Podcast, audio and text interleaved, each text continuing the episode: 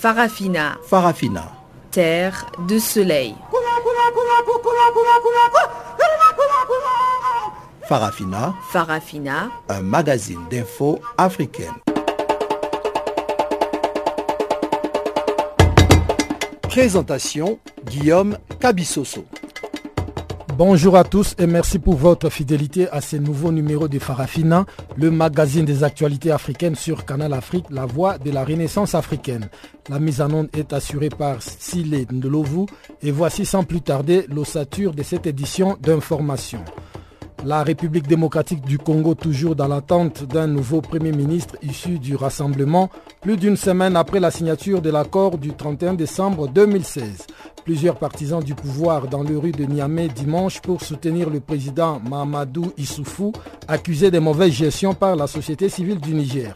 En Côte d'Ivoire, démission du Premier ministre Daniel Kablan Ducamp ainsi que de son gouvernement, trois jours après les mutineries qui ont secoué le pays.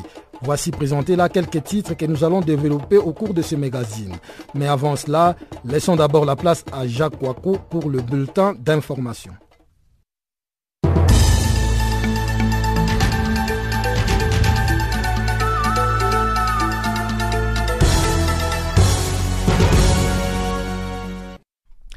Bonjour, commençons par la Côte d'Ivoire. Le Premier ministre et son gouvernement ont démissionné. Le Premier ministre Daniel Kablan-Duncan a présenté la démission de son gouvernement au président Alassane Ouattara lundi 9 janvier. L'annonce attendue depuis plusieurs jours a eu lieu après une audience entre les deux hommes au palais de la présidence de la République en fin de matinée à Abidjan. L'ancien Premier ministre a expliqué devant la presse que cette démission survenait avant la séance inaugurale de l'Assemblée nationale prévue ce lundi, donc moins d'un mois après les élections législatives du 18 décembre. 17 membres du gouvernement ont été élus sur 20 candidats. Selon une pratique politique de longue date, tous les députés élus doivent siéger à la séance inaugurale. Il y a une incompatibilité entre les fonctions de député et de ministre, a-t-il poursuivi, évoquant l'article 84 de la nouvelle Constitution. Alassane Ouattara a accepté la démission du Premier ministre et signé des décrets mettant fin aux fonctions du gouvernement ainsi qu'à celles des conseillers spéciaux à la présidence. L'agenda politique des prochains jours s'annonce chargé. Alors qu'un remaniement est attendu cette semaine, les députés ivoiriens doivent élire ce lundi après-midi le prochain président de l'Assemblée nationale. Guillaume Soro, candidat à sa succession, part favori pour l'emporter, pour plutôt remporter le vote. Alassane Ouattara doit par ailleurs procéder à la nomination du vice-président, un poste créé par la nouvelle Constitution. Nigeria à présent 1000 jours de captivité pour les filles de Chibok. 1000 jours après leur enlèvement, après leur enlèvement, 195 écolières nigérianes restent portées disparues. Les jeunes filles de Chibok sont toujours retenues par le groupe djihadiste nigérien Boko Haram. Le gouvernement nigérien reste mobilisé pour parvenir à la libération de ces jeunes filles enlevées il y a presque trois ans dans la localité de Chibok, dans le nord-est du Nigeria, a affirmé le chef de l'État, Mohamed Bouhari. Sur euh, les plus de 200 écolières, en majorité chrétiennes, enlevées par le groupe islamiste Boko Haram en avril 2014, 195 donc sont toujours portées disparues. Mais des vidéos diffusées en mai 2014, le chef de Boko Haram, Abubakar Shekau, avait revendiqué ce kidnapping, affirmant avoir converti les jeunes filles à l'islam et vouloir les marier de force à ses combattants. 21 jeunes filles avaient été libérées en octobre 2016 à la suite de négociations entre Boko Haram et le gouvernement, mais le sort des autres jeunes filles demeure inconnu. Le cas des lycéennes de Chibok a été un des points forts de la campagne du candidat Mohamed Bouhari, élu en mai 2015. Elles sont devenues le symbole des victimes de l'insurrection islamiste qui ravage le nord-est du Nigeria. En langue Hausa, Boko Haram signifie l'éducation occidentale est un péché. Maroc, Abdelillah Ben Kiran met fin à ses négociations avec Aziz Khashnouch. Difficile de faire actuellement des prévisions politiques au Maroc, alors qu'on pensait que la formation du gouvernement allait être annoncée ce week-end après que le chef du gouvernement, Abdelillah Ben Kiran, a accédé au vœu du patron du Rassemblement national des indépendants, abrégé RNI, Aziz Arkanouch, d'exclure l'istiklal des négociations. Les choses se sont un peu plus compliquées. Depuis leur dernière réunion le lundi 4 janvier, la classe politique a assisté à une guerre inédite de communiqués entre les deux hommes. Le tout dernier, signé par Abdelillah Benkiran dimanche 8 janvier, a enterré toute négociation avec le RNI. J'ai soumis une offre à M. Hanouch euh, le mercredi 4 janvier afin de participer à, à mon gouvernement. Il m'a promis de me répondre deux jours après. Au lieu de cela, il a publié un communiqué avec deux autres partis politiques à qui je n'ai adressé aucune invitation à scène le chef du parti islamiste.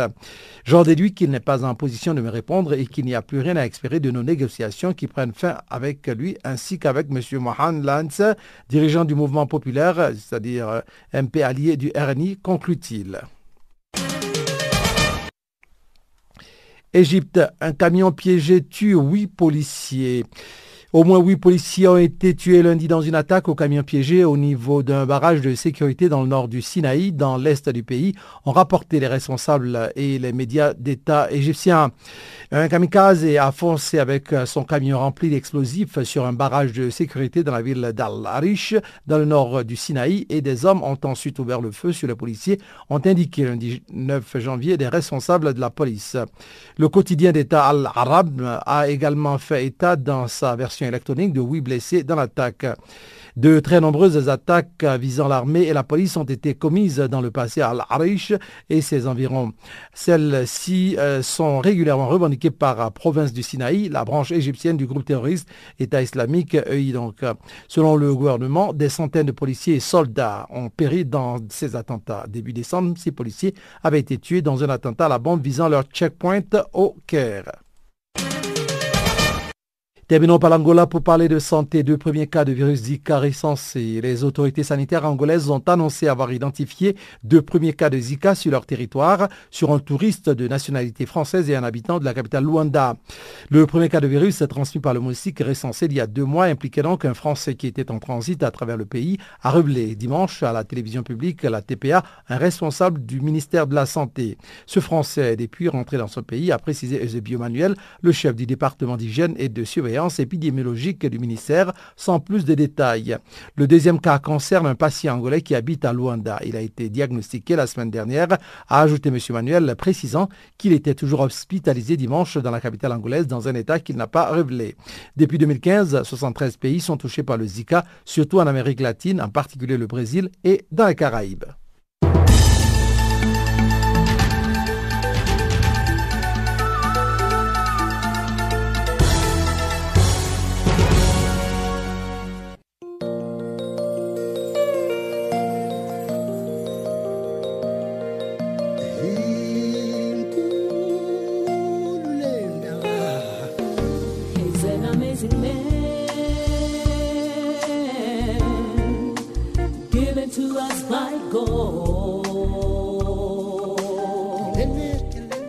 Channel Africa, la voix de la renaissance africaine. Écrivez-nous sur notre page Facebook Channel Africa. Faites-nous des tweets French Farafina ou bien Channel Africa 1.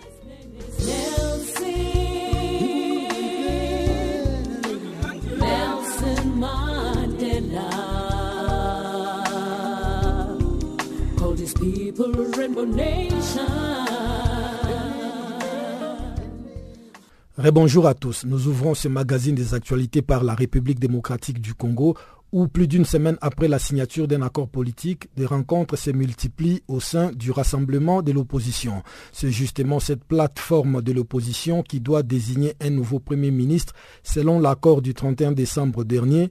Mais en tout cas, pour le G7, aucun parti de l'opposition n'a le poids politique de l'UDPS de Tien Tshisekedi. Depuis Kinshasa, une correspondance de Jean-Noël Bamwenze. C'est justement à l'issue du dialogue direct entre signataires et non signataires de l'accord du 18 octobre 2016, il y a plus d'une semaine, que les deux partis ont signé un accord dans le but de faciliter l'organisation des élections ici, en République démocratique du Congo. L'accord signé le 31 décembre et sous la médiation des évêques de la conférence épiscopale nationale du Congo, la CINCO prévoit les élections à la fin de cette année 2017 et permet au président Joseph Kabila de rester au pouvoir bien que son mandat constitutionnel ait expiré le 19 décembre dernier. Selon toujours cet accord, le rassemblement de l'opposition doit désigner un nouveau Premier ministre justement pour le président du G7 Pierre Lumpi. C'est de l'Union pour la démocratie et le progrès social, l'UDPS, que doit venir le nouveau Premier ministre. Ceux qui veulent se battre pour la primature pouvoir pour régler le problème de la population doivent attendre. D'ici un an, nous irons aux élections. Il faut être vraiment malhonnête, doublement malhonnête triplement malhonnête pour ne pas reconnaître que l'IDPS a un poids historique dans la lutte pour la démocratie qu'aucun autre de nos partis d'opposition n'a. Il faut être malhonnête pour ne pas reconnaître que le président Étienne Tshisekedi a un poids intuito persona qu'on peut bien distinguer du président de l'IDPS, qui est important. Cet homme qui a tout sacrifié pour la démocratie, 30, 40 ans de lutte, il faudra qu'un jour ce pays lui donne ce qu'il mérite et le mette dans le panthéon de l'histoire. Parce que c'est pour ça que nous, les G7, nous disons ceci. Un des critères importants pour les candidats Premier ministre, c'est d'avoir un parti solide qui le porte, une plateforme solide. Est-ce qu'un Premier ministre qui serait ici d'un parti qui aura été créé rien que pour les dialogues peut faire le contrepoids contre ceux qui sont en face de lui Est-ce qu'il peut faire un contrepoids? Non. L'accord a été signé justement et ce que l'on attend ici, c'est maintenant la désignation de nouveau Premier ministre en remplacement de Sami Badibanga qui, en tout cas il faut le préciser, n'aura dirigé que pendant quelques semaines.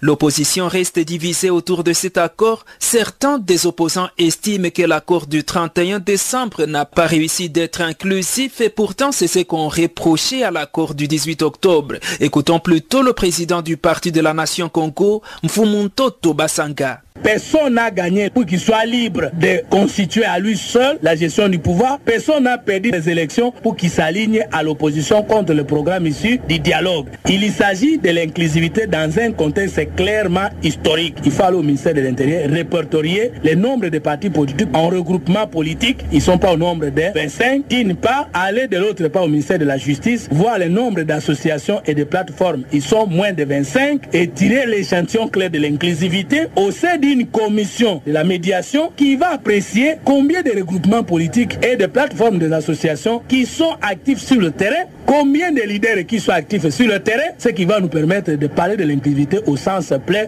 du terme. De l'autre côté, si le rassemblement est structuré, il n'y a pas de débat, la majorité est structurée, mais l'opposition qui a signé l'accord du 18 octobre 2016 n'a pas jusqu'à aujourd'hui une structure qui permet que les uns puissent engager les autres. De plus, ce que nous avons envoyé à la CENCO nous représenter. À la fin des pourparlers, ils ne sont pas revenus vers nous comme l'ont fait les gens du Rassemblement et de la majorité, nous consulter avant de signer ou non. Mais sur base de quoi ils vont continuer à nous engager. Il faut rappeler que l'accord du 31 décembre a été signé un mois et deux semaines après que le président Joseph Kabila ait nommé Sami Batibanka Premier ministre le 17 novembre. Son gouvernement a été publié le 19 décembre dernier.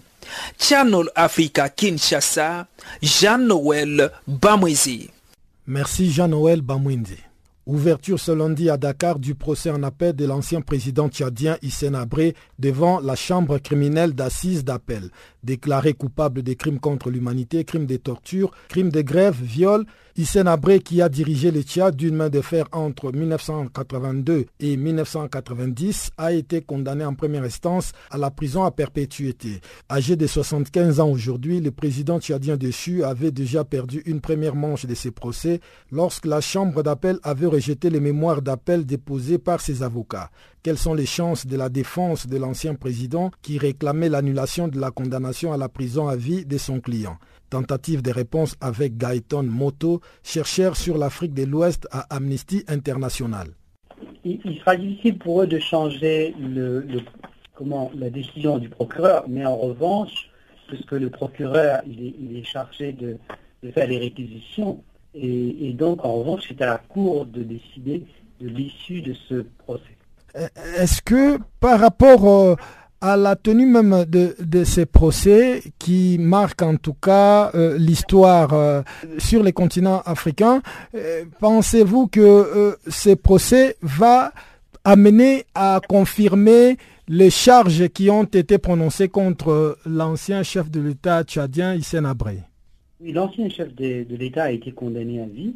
Et donc les avocats de la défense euh, ont trouvé que le jugement, euh, qu'il y avait des, des, et au niveau de la procédure, qu'il y avait des choses qui, qui, qui étaient, euh, où il y avait les dévices de procédure. Donc, ils l'ont soulevé et donc c'est ce qui va être jugé en appel. Et vous qui êtes de l'Amnesty International, vous avez suivi ce procès euh, dès son départ. Est-ce que vous pensez que l'appel qu'a fait euh, les avocats de Hissène Abré peut amener justement à changer la condamnation qui a été prononcée à son égard?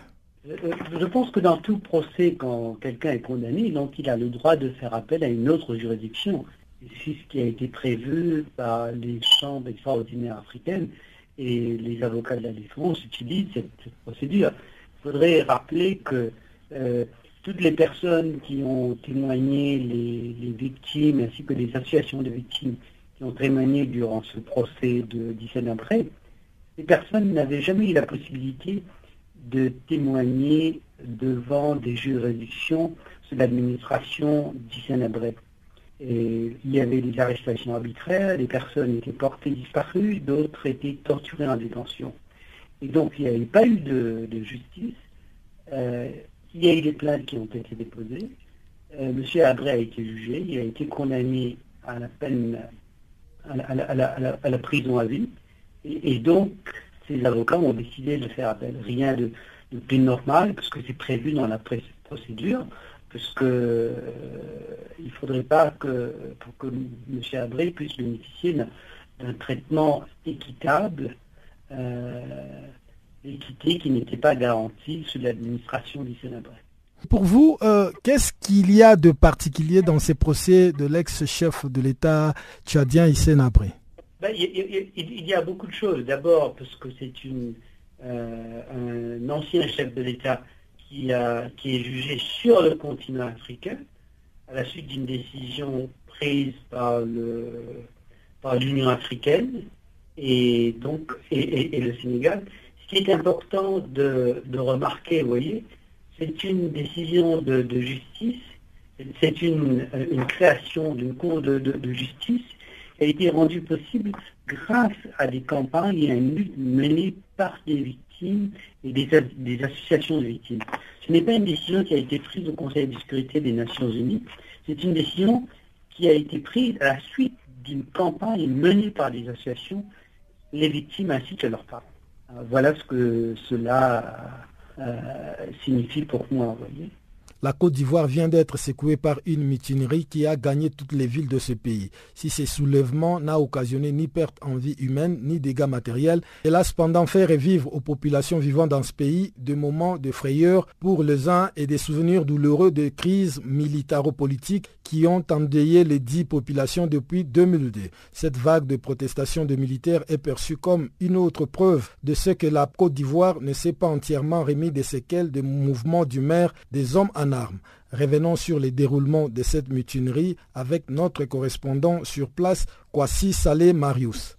Tout est parti de la ville de Boaké, ville du centre de la Côte d'Ivoire et aussi ex-fief de la rébellion armée baptisée Force Nouvelle. Des tirs de fusil d'assaut ont troublé le sommeil des habitants la nuit du vendredi 6 janvier aux environs de 1h du matin, heure locale, et ont duré jusqu'au petit matin.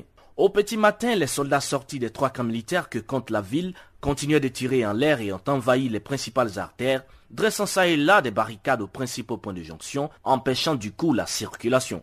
Les populations apeurées sont restées cloîtrées chez elles. Les commerces, les écoles et les principaux établissements financiers que compte la ville n'ont pas ouvert leurs portes. Des raisons de ce mouvement d'humeur des soldats, on en savait peu jusqu'en début d'après-midi, où la vague de protestation a gagné plusieurs villes du pays, y compris Abidjan, la capitale économique, le siège de la plupart des institutions administratives et politiques, mais aussi et surtout des chancelleries étrangères. Abidjan, c'est l'état-major des armées situé dans le quartier des affaires du plateau, qui a été envahi par des soldats tirant en l'air et occasionnant de ce fait une grande débandade. Le camp militaire d'Aquedo, situé à la périphérie d'Abidjan, du côté est, s'est également laissé emporter par cette vague de protestation.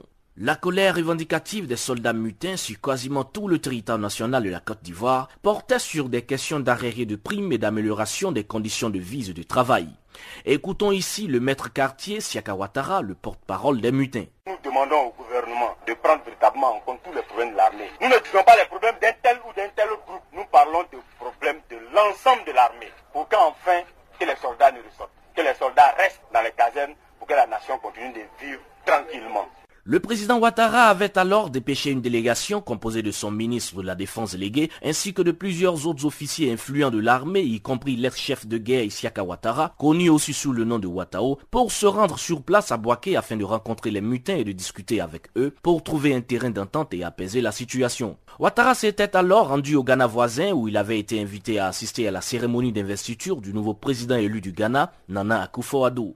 Lors de la rencontre, les points d'achoppement entre mutins et la délégation gouvernementale sont nombreux et ont du mal à être démêlés. Au moment d'arriver à un point d'accord, la discussion tourne au vinaigre. Les membres de la délégation, instruite par le président Ouattara pour rencontrer les insurgés, de même que plusieurs journalistes qui couvraient la rencontre sont maintenus otages des mutins et les coups de feu reprennent de plus belle. Les mutins exigent que leurs revendications, notamment le versement de leur arriéré de primes et la modification de leur ascension en grade, soient prises en compte sans délai. Rentré précipitamment du Ghana, le président Alassane Ouattara s'adressera à la nation dans un discours télévisé bref et au cours duquel il affirme qu'il prendra en compte les préoccupations des soldats, non sans avoir exigé qu'ils retournent dans les casernes. Comme vous le savez, des soldats ont manifesté à nouveau pour revendiquer des primes et l'amélioration de leurs conditions de vie. J'ai donné des instructions au ministre chargé de la Défense, Alain Richard Donvailly, pour rencontrer ce jour à Boaké une délégation désignée par ses soldats. Après le compte rendu du ministre chargé de la Défense, en présence des membres de la dite délégation, je confirme mon accord pour la prise en compte des revendications relatives aux primes et à l'amélioration des conditions de vie et de travail des soldats. Je voudrais redire que cette manière de revendiquer n'est pas appropriée. En effet, elle ternit l'image de notre pays après tous nos efforts de développement économique et de repositionnement diplomatique. Ayant marqué mon accord, je demande à tous les soldats de regagner leur caserne pour permettre l'exécution de ces décisions dans le calme. La situation rentrera en ordre quelques heures plus tard. Les coups de feu se sont tus et les mutins sont retournés en caserne. Mais non sans avoir fait revivre aux populations ivoiriennes les douloureux souvenirs des crises militaro-politiques successives qui ont endeuillé la Côte d'Ivoire depuis le 19 septembre 2002, date de naissance de la rébellion des forces nouvelles dirigée par Soro Guillaume, l'actuel président de l'Assemblée nationale. Pour de nombreux observateurs de la vie politique ivoirienne, ce énième soulèvement des militaires est une autre preuve que la Côte d'Ivoire est encore un État fragile où les hommes en âme peuvent faire dicter leurs lois à tout moment. Depuis Abidjan, c'est le Maris Kwasi pour Canal Afrique. Merci Kwasi Saleh Marius. Au Niger, en réponse à la manifestation organisée le mois dernier par la société civile qui dénonçait le travers du régime du président Issoufou Mamadou, les partis politiques de la majorité au pouvoir ont tenu ce dimanche une contre-manifestation. Des milliers de leurs militants ont battu le pavé, scandant les slogans de soutien à Issoufou Mamadou. Retour sur cette marche suivie de meetings avec notre correspondant à Niamey, Abdul Razak Idrissa. Chers amis, chers militants, bonjour. Partis de la place Toumo, les manifestants ont parcouru un peu plus d'un kilomètre pour se retrouver à la place de la concertation avec comme slogan phare scandé et écrit sur les pancartes et autres t-shirts Issoufou n'est pas seul. C'est un soutien inconditionnel que nous apportons au président Issoufou Mahamadou et au gouvernement. Il y a de grands efforts qui ont été faits pour construire notre nation. Et aujourd'hui, nous ne devons pas accepter que quelques individus en mal de leadership cherchent à détruire ce qui a été fait pour le bien-être des populations. Et Issou Mahamadou a donné la preuve qu'il est là pour construire ce pays. Au-delà donc du soutien au président Issoufou Mahamadou, la manifestation se voulait également une réponse à celle organisée le mois passé par des organisations de la société civile qui sont en réalité, selon Mohamed Bazoum, le président du parti au pouvoir, manipulés par l'opposition politique, notamment le parti de Hama Amadou. Les Nigériens, en répondant massivement à notre appel on dit non à ceux qui sont derrière cette société civile qui se couvre de son manteau, mais qui caresse des dessins politiques néfastes. Qui était à la place de la concertation C'est des militants du parti Lumana. Et ils pensent qu'ils sont représentatifs parce que tout simplement, ils ont réuni 4000 personnes. Nous avons décidé de leur réunir 10 fois, 20 fois plus de personnes ici et leur dire que les élections sont terminées il y a huit mois, le même rapport de force qui s'est exprimé dans les urnes continue encore à prévaloir, que ce soit ici ou dans les autres villes du Niger. Voilà notre message. Nous considérons que nous avons remis les pendules à l'heure, que la discussion est terminée. Abdullah Razak Idrissa à Niamey pour la West Africa Démocratie Radio.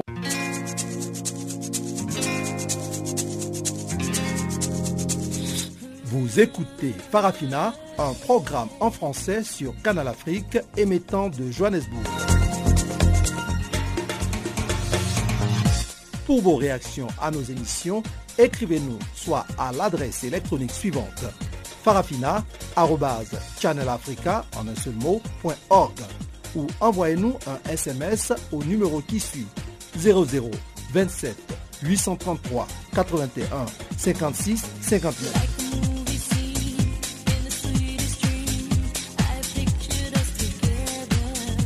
Notre adresse électronique farafina.channelafrica en un seul ou par SMS 0027 833 81 56 59.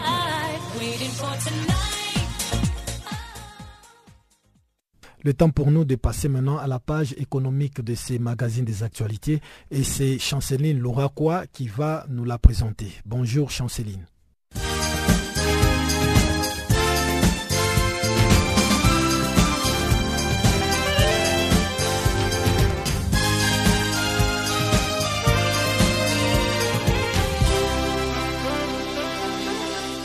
Bonjour, amis auditeurs de Channel Africa. Les gouvernements béninois annoncent ce lundi la construction d'une centrale thermique de 400 MW à Maria Glita dans la banlieue de Cotonou. En effet, la première phase du projet concernera 120 MW d'un investissement de 107 milliards de francs CFA. Cette tranche sera principalement financée par la Banque islamique de développement à hauteur de 78,4 milliards de francs CFA, la Banque ouest africaine de développement pour 10 milliards de francs CFA, ainsi que la Banque d'investissement et de développement de la CDAO à raison de 15 milliards de francs CFA. Outre le reste du financement sera pourvu par le budget national, c'est soit 3,7 milliards de francs CFA. Ensuite suivra la seconde centrale de 180 MW. Notons que la construction de la dite centrale s'achèvera en 2019.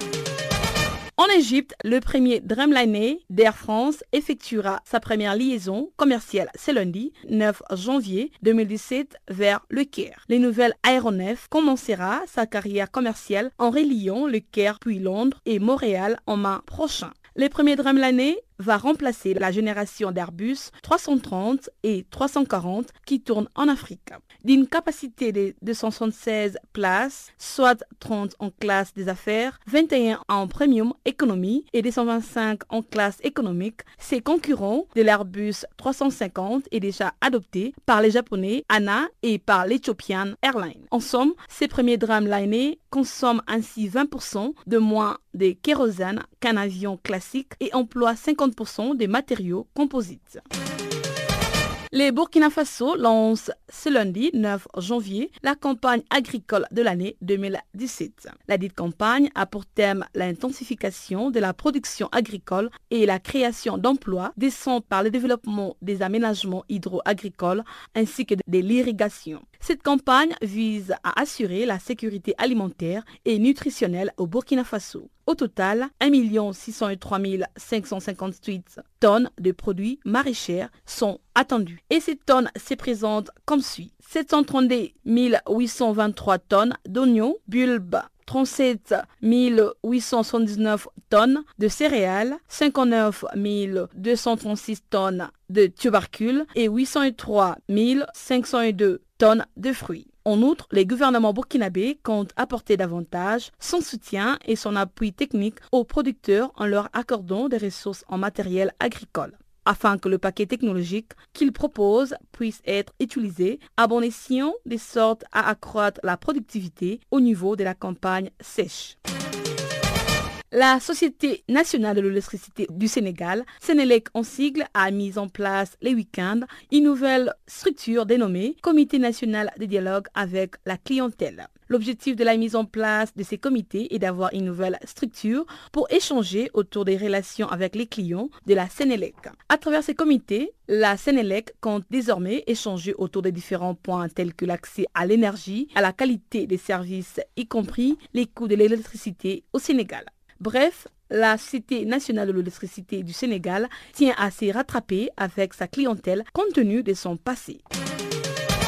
Glencore PLC compte renforcer sa participation en République démocratique du Congo dans la mine de cuivre de Mutanda dans les jours qui suivent. En effet, le projet Mutanda de 1,8 milliard de dollars est au cœur du plan mondial d'expansion du, du cuivre de Glencore. La multinationale suisse détient déjà 69% de la mine en République démocratique du Congo. Rappelons que Glencore et Gettler, détenant les 31% restants, ont commencé à investir en RDC il y a de cela 10 ans. Et en 2015, Mutanda a produit plus que toute autre autre mine de cuivre en République démocratique du Congo. Les week-ends, la fille aînée du président angolais, Eduardo Santos, Isabelle dos Santos, a pris les contrôles de la plus grande banque à Luanda. Classée première femme milliardaire africaine par Forbes, l'angolaise Isabelle dos Santos est devenue l'actionnaire majoritaire de la plus grande banque du pays, Banco de Fomento Angola. C'est une annonce faite par les grands opérateurs mobiles en Angola, Unitel qui possède 49% des bancos des Fomento Angola. Isabelle dos Santos est désormais la femme la plus puissante en Afrique avec un patrimoine estimé à 3,3 milliards de dollars par les magazines américains Forbes. Le Cameroun et les Congo ont récemment signé un protocole d'accord relatif au barrage transfrontalier des Chelets de 600 MW à Yaoundé. Ces barrages des Chelets coûtera entre 354 et 670 milliards de francs CFA, selon l'option d'aménagement qui sera mise en place par l'entreprise chinoise Sino Hydro. Les Congo lui a déjà contribué à hauteur de 950 millions de francs CFA au titre de l'exercice de 2017 c'est soit un total de 2,4 milliards de francs CFA disponibles. Et la partie camerounaise a déjà alloué un montant de 1,9 milliard de francs CFA au titre des exercices de l'année 2015, 2016 et 2017. À noter que l'énergie produite servira à alimenter les Cameroun, les Congo et la Centrafrique.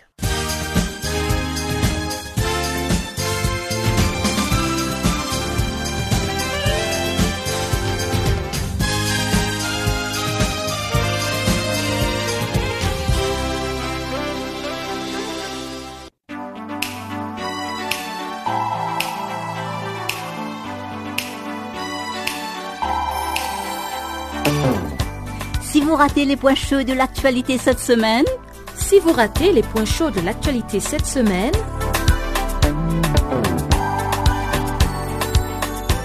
eh bien, sans plus tarder, suivez la revue des actualités de la semaine sur Channel Africa, la voix de la Renaissance africaine.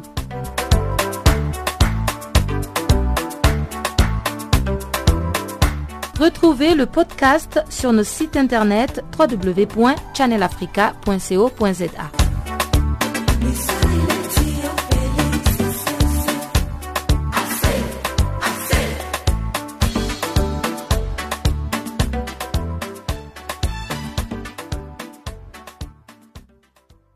Rendons-nous maintenant en Guinée où l'opposition menace de reprendre avec les manifestations de rue après son retrait des travaux du comité de suivi des accords du 12 octobre 2016.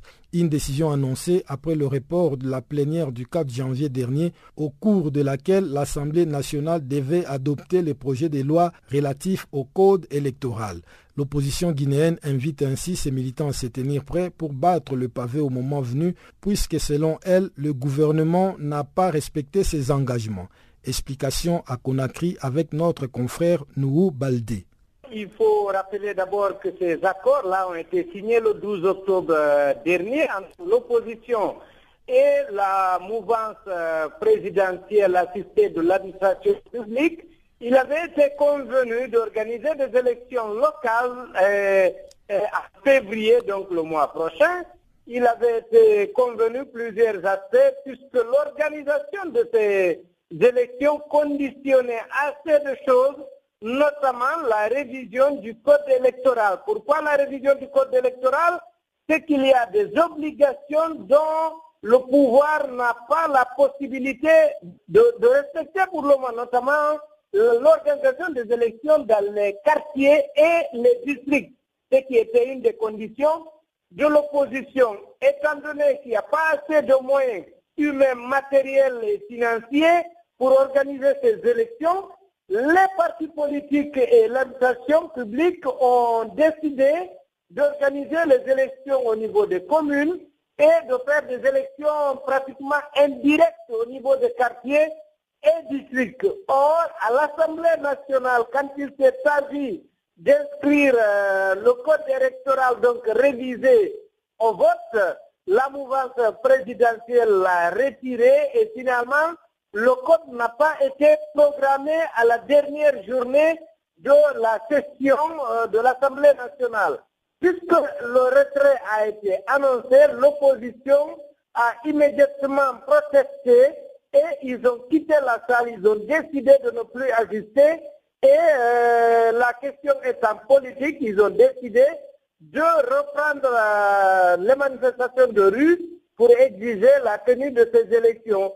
Il faut rappeler que les dernières élections locales se sont tenues, tenez-vous bien, en 2005. Depuis 2005, il n'y a pas eu d'élection de maire, il n'y a pas d'élection de quartier et de district. Donc, euh, l'opposition décide d'aller dans les manifestations.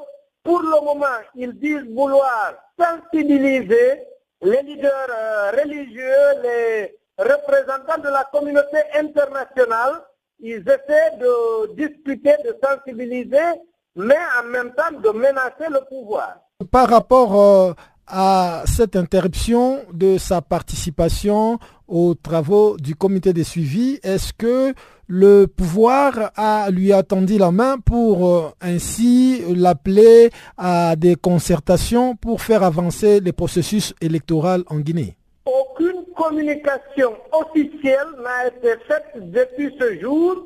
On a essayé de parler avec des gens de l'administration qui ne se sont pas prononcés des, représentants du parti au pouvoir qui ont accepté quand même de se prononcer, mais qui disent euh, croire euh, à la bonne foi de l'opposition et que ça pourrait être de simples menaces, mais qu'il y aurait euh, une session extraordinaire de l'Assemblée nationale qu'on pourrait convoquer en février prochain pour pouvoir examiner la question. Pour le moment, le gouvernement n'a pas réagi. Mais selon vos explications, ces élections devraient avoir lieu en février prochain, la date qui va coïncider avec la convocation de cette session extraordinaire du Parlement pour euh, justement essayer d'adopter ce nouveau code électoral. Vous pensez avec cela que les élections auront bel et bien lieu en février prochain? C'est impossible, les élections ne pourront pas se tenir en en février prochain.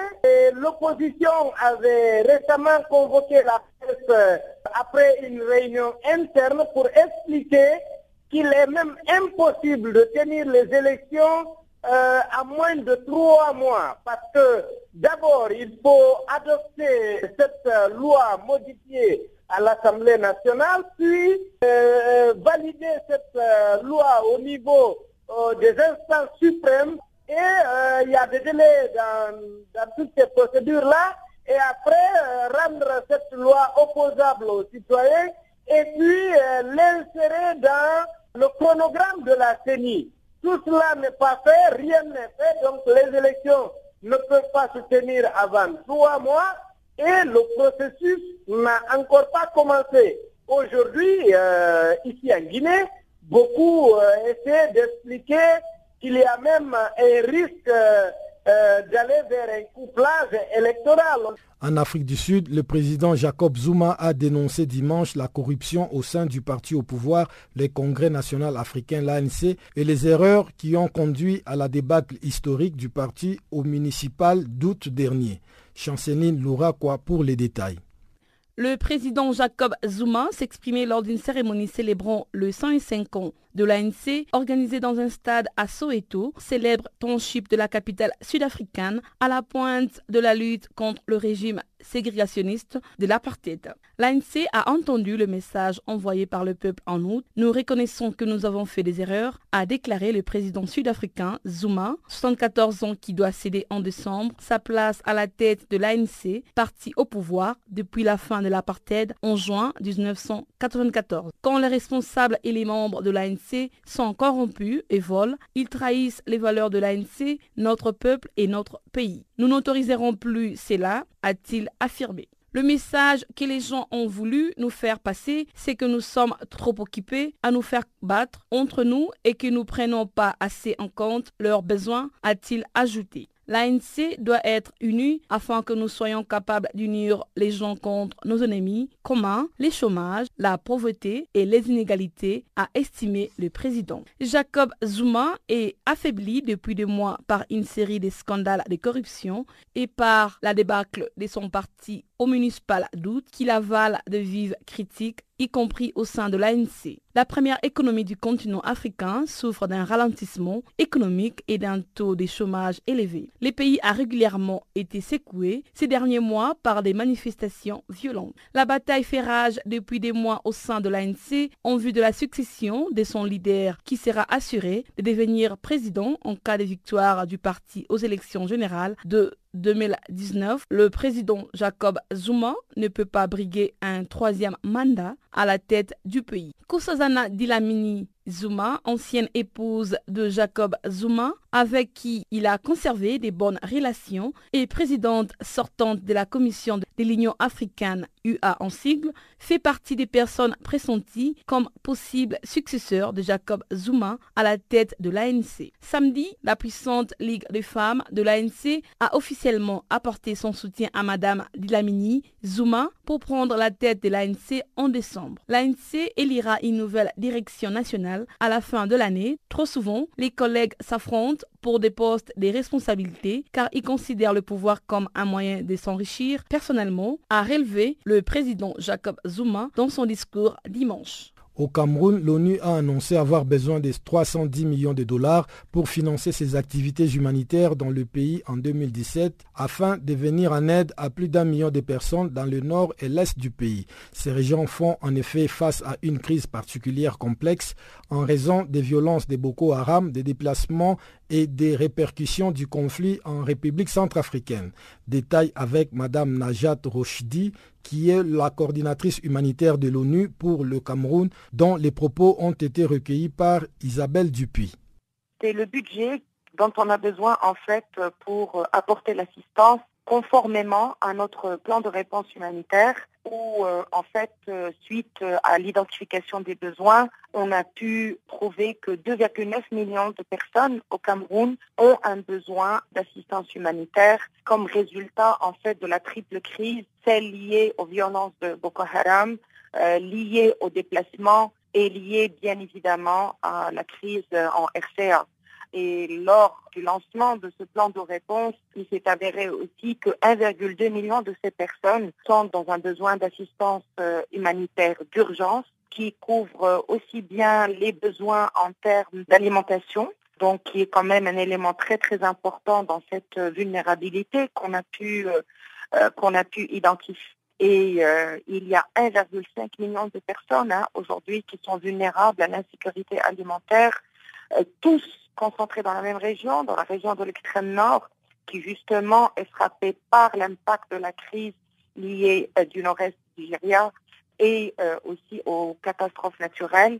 Il y a également euh, des besoins très importants en ce qui concerne la malnutrition sévère qui, pour la première fois cette année, a atteint le seuil d'urgence de 2% au Cameroun et cela concerne plus de 31 000 enfants sous l'âge de 5 ans et vous savez que quand un enfant de moins de 5 ans souffre de malnutrition sévère, ça veut dire en fait qu'il risque d'avoir carrément euh, des problèmes euh, au niveau de, et, un impact sur son cerveau. Et bien évidemment, des besoins euh, en ce qui concerne l'accès aux services de base, tels que la santé, tels que l'eau et l'assainissement. Donc voilà grosso modo un peu les besoins les plus importants. Euh, les 310 millions de dollars couvrent euh, aussi bien les réfugiés de la RCA, euh, les réfugiés du Nigeria et les déplacés internes. Et il faut savoir qu'ils sont localisés dans les quatre régions les plus affectées aussi par un niveau de pauvreté assez important, à savoir l'Adamawa, l'Est, le, le, Nord et l'extrême Nord. Et si on doit faire la somme de tout ce qui est déplacé, euh, nous arrivons à plus d'un demi-million euh, de personnes déplacées euh, entre les réfugiés de la RCA, les réfugiés du Nigeria et les déplacés internes. Et justement, quel est l'impact de ces populations de, réfugiés sur les communautés locales? Est-ce que cela aggrave la précarité dans laquelle vivent ces communautés? Alors, il y a un impact, d'autant plus qu'au Cameroun, pratiquement tous les déplacés internes sont hébergés par des communautés hautes. Et euh, au niveau des réfugiés, par exemple, de la RCA, ils sont quand même plus de 270 000.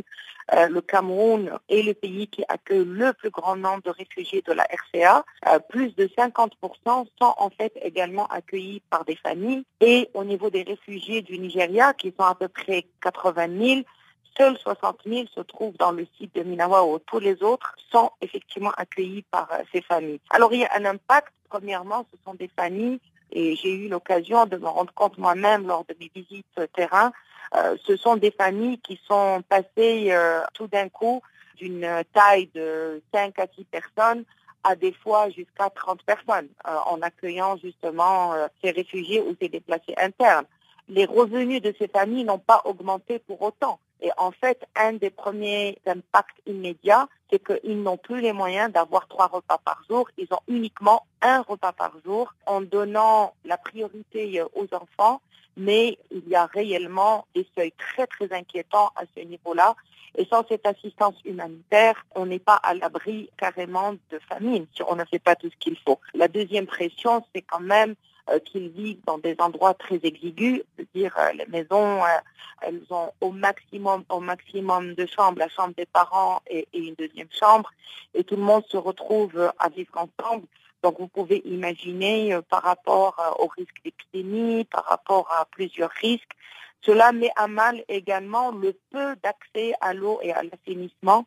Et bien évidemment, les villages qui ont reçu ces centaines de milliers de déplacés internes et de réfugiés avaient déjà un déficit à ce niveau-là. Et aujourd'hui, le déficit est encore plus mis à mal. Et se rajoute à tout ça l'impact euh, de, de la situation sécuritaire et des attaques de Boko Haram qui ont empêché en fait les agriculteurs et les éleveurs de la région de l'extrême nord donc euh, qui fait partie du lac Tchad, également de cultiver leurs champs, ce qui a rendu bien évidemment la disponibilité des denrées alimentaires encore euh, plus minimaliste euh, par rapport à avant.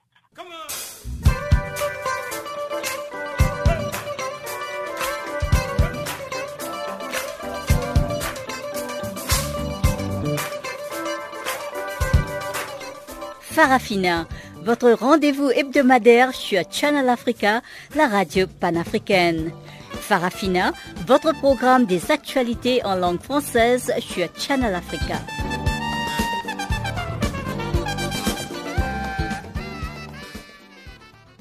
Nous sommes arrivés presque à la fin de ces magazines des actualités, mais avant de nous séparer, voici une fois de plus Chanceline Louraquois, cette fois-ci dans la page sportive de ce magazine des actualités.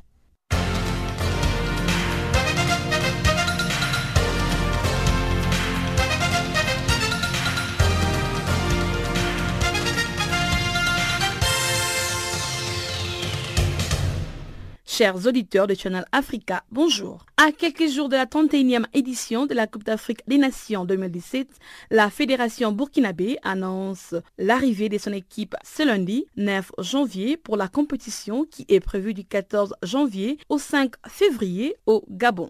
Après un match d'ouverture entre les Gabon et la Guinée-Bissau, le samedi 14 janvier prochain, les étalons du Burkina Faso joueront contre le Cameroun.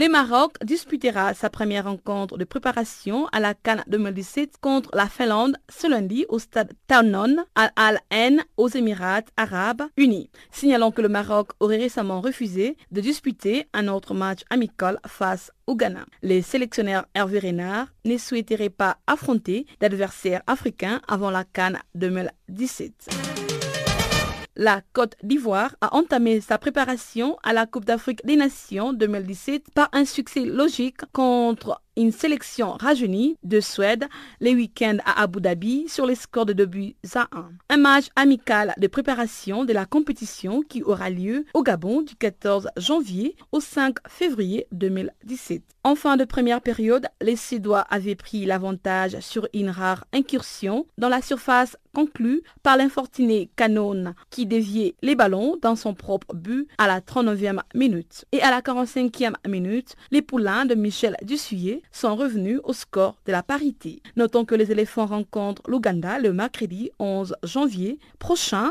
pour un autre match amical. La Fédération togolaise de football, association, a dévoilé le week-end les trophées qui sera attribué ce lundi au premier lauréat de ce Football Award. Les trophées se composent de cinq parties. Les fonds, la base, une pièce, des carbones posés sur la base, les corps et les ballons. Au total, huit prix seront remis lors de la cérémonie. Les meilleurs FIFA Football Award entre autres, les meilleurs joueurs de la FIFA pour l'année 2016, la meilleure joueuse de la FIFA pour l'année qui vient de s'acheminer, les meilleurs entraîneurs de la FIFA 2016 pour le football masculin, les prix Puskas de la FIFA, la distinction Fair Play de la FIFA 2016, les prix des supporters de la FIFA 2016 et enfin le FIFA FIFPro World 11. En République démocratique du Congo, le sélectionneur Florent Ibengue a dévoilé le week-end une liste finale de 23 joueurs retenus pour la grande messe du football africain qui aura lieu le 14 janvier prochain au Gabon. Parmi tant d'autres, nous citons Cédric Bakambou, Jonathan Bolingui et Dieu merci Mbokani. En outre, Yannick Bolassi, Luindama et Meshak Elia sont écartés. Rappelons que la République démocratique du Congo, qui s'est inclinée le 5 janvier dernier face au Cameroun en match amical des préparations sur les scores de 0 but à 2, partage les groupes C avec la Côte d'Ivoire, championne d'Afrique en titre, les Maroc et les Togo. En marge de la préparation de la Coupe d'Afrique des Nations 2017, les joueurs de l'équipe nationale de football du Zimbabwe ont refusé le week-end de s'envoler pour les Cameroun. Ces derniers sont confrontés à un problème financier alors qu'ils doivent disputer un match amical le mardi 10 janvier 2017 à Yaoundé. Ces joueurs de l'équipe nationale de football du Zimbabwe réclament le paiement de leurs primes pour les matchs de qualification ainsi qu'un bonus de 5000 dollars. Ce sont des réclamations qui équivalent double de ce que leur propose la Fédération zimbabwéenne de football. Rappelons que le gouvernement avait débloqué la semaine dernière des fonds pour étouffer leurs protestations. L'ancien footballeur camerounais Zachary Noah, père du tennisman français Yannick Noah, est décédé le dimanche matin à Yaoundé à l'âge de 79 ans. C'est une annonce faite ce matin par son fils Yannick Noah, dernier vainqueur français du tournoi des Roland Garros en 1983, l'actuel capitaine des équipes de France masculine et féminine de tennis. Zachary Noah est un ancien joueur professionnel de Sedan, vainqueur de la Coupe de France de football en 1960 Rappelons qu'en 1963, une grave blessure l'avait contraint à arrêter sa carrière de footballeur. L'international algérien Riyad Mahrez a reçu le week-end les trophées de la Confédération africaine de football du meilleur joueur de l'année 2016. C'est après avoir illuminé la saison avec 17 buts et 11 passes en 34 matchs de Ligue. A noter que Riyad a mené Leicester City vers la victoire en Premier League lors d'un moment historique du football anglais. Pour rappel, Riyad a rejoint Leicester pour 40 000 livres en 2014. De l'autre part de l'actualité, Manchester United a éliminé Reading le week-end à l'occasion des 32e de finale de la Coupe d'Angleterre. Le Manucien se sont imposés sur les scores de 4 buts à 0. À la 7e minute, Wayne Rooney avait ouvert les scores et sera suivi d'un autre but marqué par Anthony Martial à la 15e minute. Et après plusieurs tentatives sans succès, Marcus Rashford a signé un doublé en fin de rencontre à la 75e minute, puis à la 119e 19e minute. Notons qu'après le but signé à la 7e minute, Wayne Rooney est entré dans la légende des Manchester United. Il vient d'égaler le record des meilleurs buteurs du club jusqu'ici détenu par Sir Bobby Charlton avec 249 réalisations.